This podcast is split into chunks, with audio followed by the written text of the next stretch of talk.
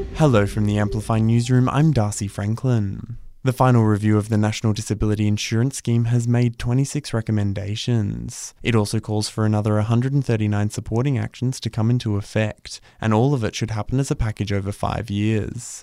NDIS Minister Bill Shorten telling the Press Club the changes are key to the long term sustainability of the program. The National Disability Insurance Scheme is here to stay.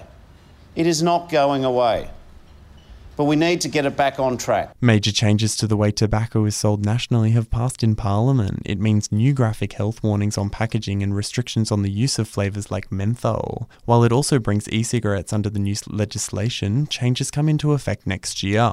Big business have lashed out at the government, describing their deal with crossbenchers to pass the new workplace laws as sneaky. The IR laws also passed Parliament today in a boost for casual and gig workers. It will also make wage theft criminal. Union rep Sally McManus wants it strengthened next year.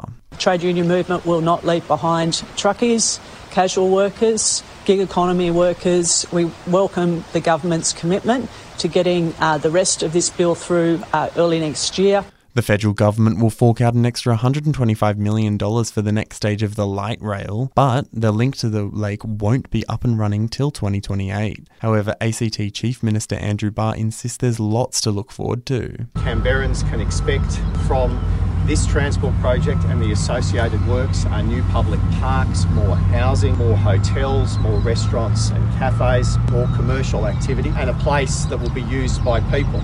Another detainee recently released from immigration detention has been arrested. Five now have been taken into custody since being let out last month after the High Court ruled indefinite detention is unlawful. It's been believed the man's been arrested over an outstanding warrant. The new look shadow cabinet for the Canberra Liberals has been unveiled, with former Deputy Opposition Leader Jeremy Hanson relegated to the backbench. He was also dumped as Deputy Leader following a spill of the position earlier this week, with Leanne Castley taking on the the role. Elizabeth Kikkert will now also serve on the backbench. And Muso Taylor Swift has been named the Time Magazine Person of the Year, beating the likes of King Charles and Barbie. And that's the latest from the Canberra newsroom this Thursday. Check back again tomorrow morning for our next update.